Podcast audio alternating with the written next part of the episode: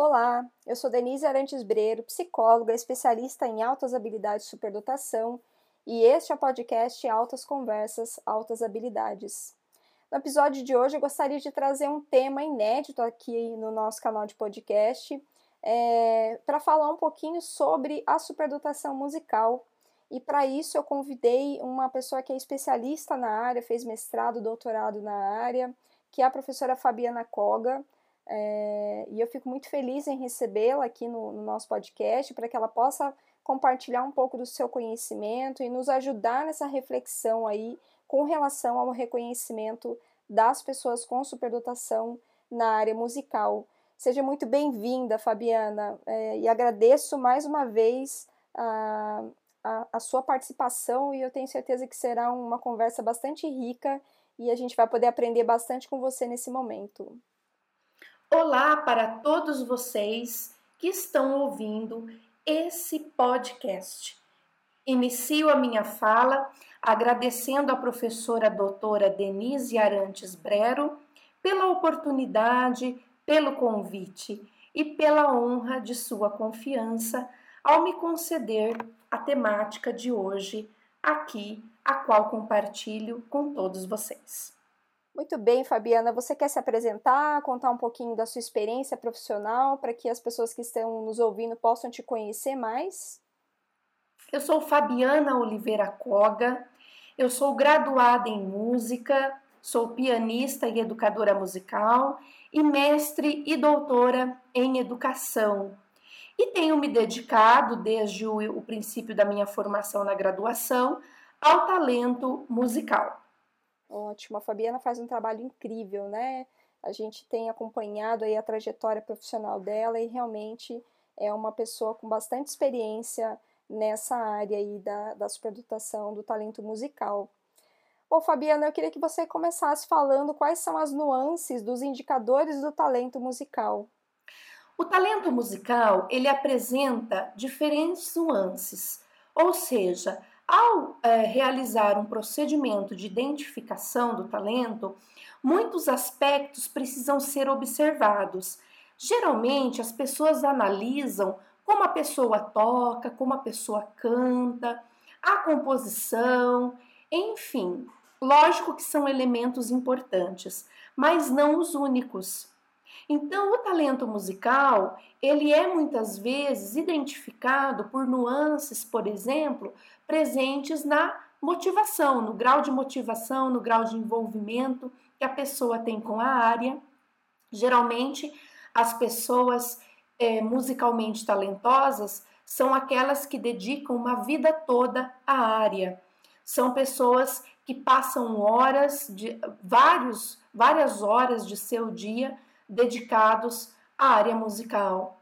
Outro aspecto bastante importante é a habilidade. A habilidade, no caso da área musical, que às vezes ela também é associada à inteligência musical, por exemplo, é a capacidade do sujeito de absorver os elementos da música. Geralmente, esses elementos são absorvidos de forma rápida e de forma precoce em alguns casos.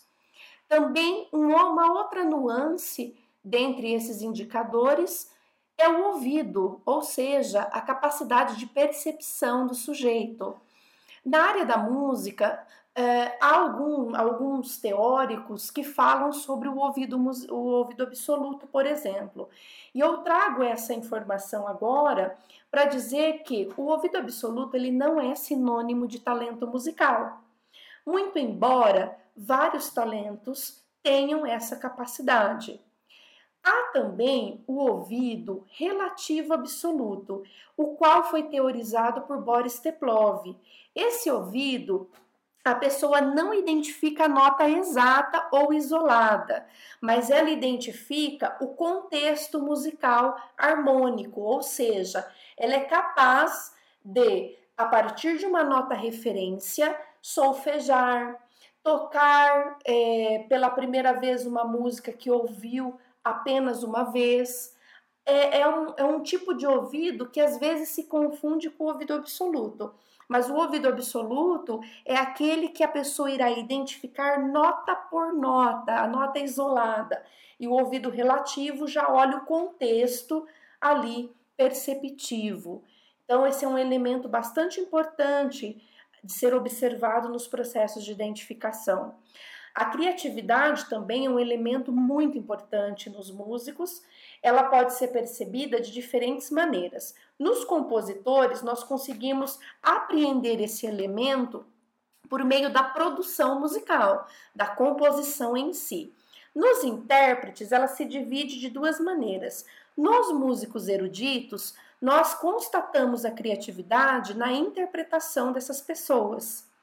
E no caso do músico popular, na improvisação e na interpretação da obra também.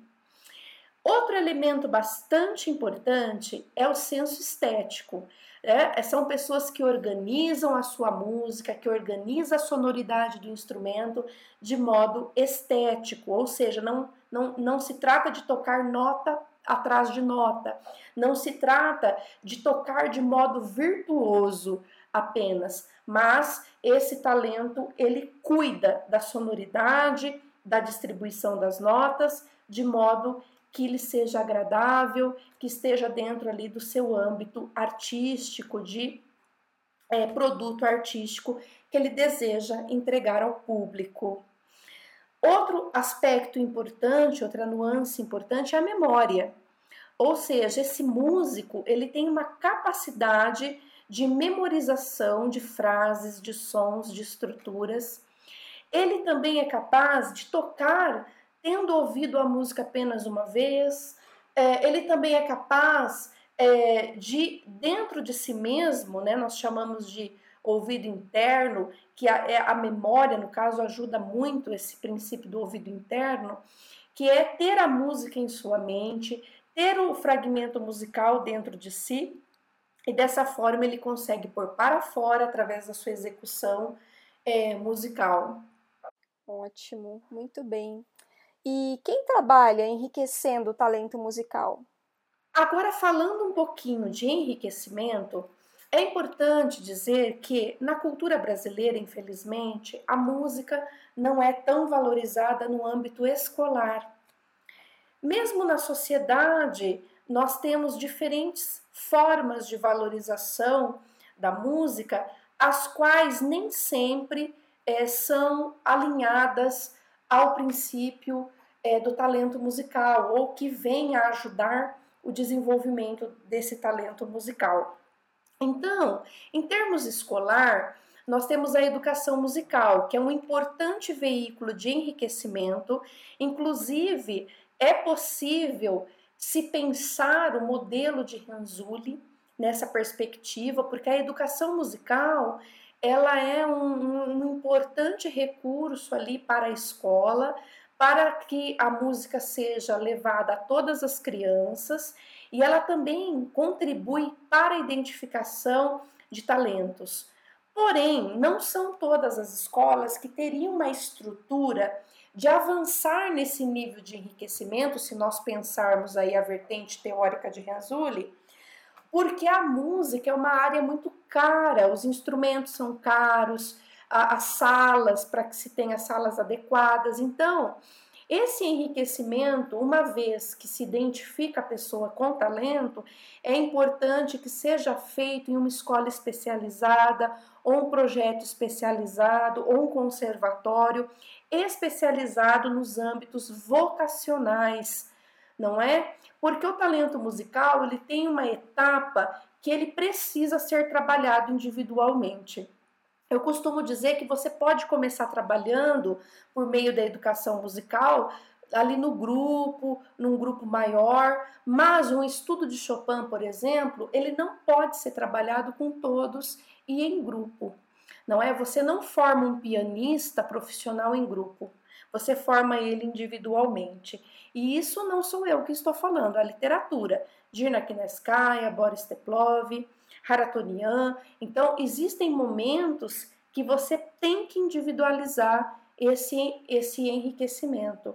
então já são em níveis um pouco mais é, afunilados se nós pensarmos a teoria de Renzulli, por exemplo. Como a família pode dar suporte a esse talento? A família, nesse cenário todo de trabalho com crianças com talento musical e jovens, ela tem a função do apoio, do apoio, do levar a criança até o local onde ela terá o contato com o professor, apoiá-la no momento do estudo, apoiar comprando um livro, etc. Mas a família precisa ter muito cuidado. A música é uma área que ela aparece, que ela impressiona, e se a família não tomar cuidado, isso tudo pode subir a cabeça, e aí a família pode iniciar um processo que pode trazer para a criança questões emocionais importantes e que pode prejudicá-la no seu desenvolvimento. Por exemplo, às vezes levar a criança em competições quando a criança não gostaria de ir a essas competições, ou levar a criança na TV para mostrar o, o, o, talento musical dela, se ela é tímida, se ela não quer tanto. Então é importante que a família tenha em mente o seguinte: apoiar não é explorar a criança. Muito importante que isso fique claro. E que a família tenha uma postura ali de dizer para a criança, para o jovem: olha, eu sei que você é um talento musical, estou aqui para te apoiar no que for preciso, mas a escolha será sempre sua. E para finalizar a nossa conversa, Fabiana, eu gostaria que você me contasse se há diferença entre talento e altas habilidades ou superdotação. Acho que essa é uma questão bem importante para a gente é, elucidar aqui durante a nossa conversa. Com relação à diferença entre talento, altas habilidades ou superdotação, sabemos que no Brasil existem é, algumas vertentes, algumas vertentes teóricas, algumas terminologias, e não é só o Brasil, o mundo, né? Nós sabemos que existem vários termos designando esse fenômeno que coloca a criança em ou jovem em evidência.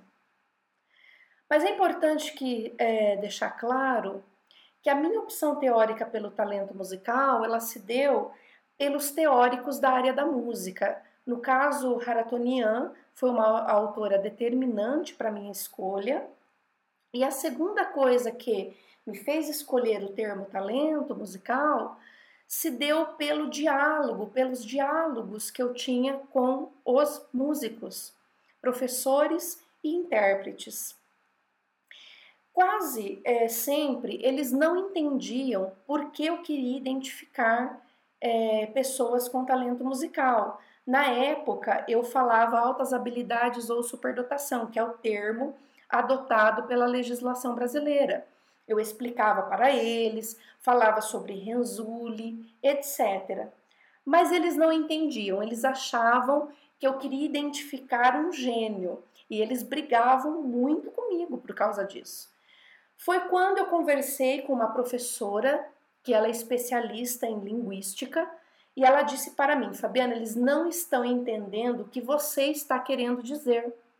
Será que não seria bom você pesquisar um termo é, o qual eles pudessem compreender sobre o que você está falando? Então foi quando eu fiz uma grande pesquisa na área da música e eu me deparei com diferentes teóricos que me levaram a compreender que o termo, o termo talento era um termo tradicional na área da música e consolidado, assim como prodígio e gênio já eram consolidados na área. Então, eu encontrei a autora Joane Haratunian, que ela vai, ela tem um livro muito interessante que ela fala o talento é, como performance, o talento como criatividade. Para Haratunian, ela entende é, a criatividade como giftedness. É, o talento como altas habilidades, high ability, o talento como precocidade. Então, ela vai associando a todos esses termos. Então, eu fiz a adoção pelo termo talento musical e desde então os meus colegas da área da música passaram a me compreender. E eles entenderam a importância da identificação. Na área da música, no início do século XIX, as escolas, os conservatórios, eles eram para os talentos, havia uma identificação. No entanto, essa identificação não dava oportunidade para um ensino de música mais democrático para todos. Foi então que surge ali os primeiros movimentos da música para todos, encabeçado pelos é, cientistas, pelos pesquisadores da área da educação musical. Então, desde então, a área da música faz um esforço para que a música seja para todos, principalmente na escola. Com isso, esqueceu-se um pouco da identificação dos talentos. Então, a, a, a, agora, eu, com a minha pesquisa, eu tento resgatar essa necessidade e essa importância da identificação do talento musical. Então, adotar esse termo foi fundamental, foi uma escolha acertada que eu fiz, porque quem está na área da psicologia, quem está na área da educação, compreende altas habilidades ou superdotação, mas eu percebia que na área da música não era bem assim. E a Hara Tonian, essa autora, no livro dela, ela fala dessa dificuldade de diálogo com a área da música quando se fala em high ability, em giftedness. A Joane, ela está nos Estados Unidos. Então, é, por essa razão, eu faço essa escolha. Mas, é, fora isso, é claro que todo termo, toda terminologia tem a sua especificidade.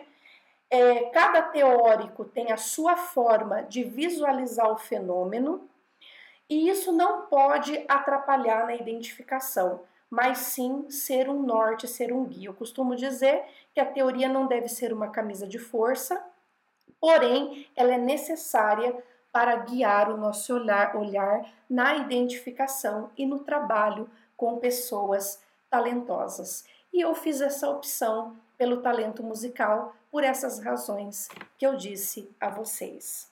Muito bom, Fabiana. Agradeço imensamente a sua participação. É, fiquei muito feliz com o seu aceite para a gente poder falar de um tema que ainda é tão pouco explorado dentro do campo da superdotação. Então, a sua fala nos enriquece muito e traz muitas reflexões para a gente pensar no reconhecimento da pessoa com talento musical ou com altas habilidades de superdotação na área musical, né? É, você gostaria de deixar uma fala de, de encerramento para as pessoas que estão nos ouvindo? Diante de tudo isso, encerro a minha fala agradecendo a todos vocês que ouviram o podcast e até a próxima. Maravilha, Fabiana, agradeço de novo, viu? E se você achou esse conteúdo interessante e, e gostaria de compartilhar com outras pessoas, faça isso para que a gente possa disseminar informações a respeito da superdotação, no caso desse episódio específico falando aí do talento musical, para que a gente possa auxiliar no reconhecimento dessas pessoas na retirada de pessoas com talento nessa área da invisibilidade. Um abraço, agradeço mais uma vez a, a, a participação de vocês, a participação da Fabiana, e a gente se vê no próximo episódio. Até lá!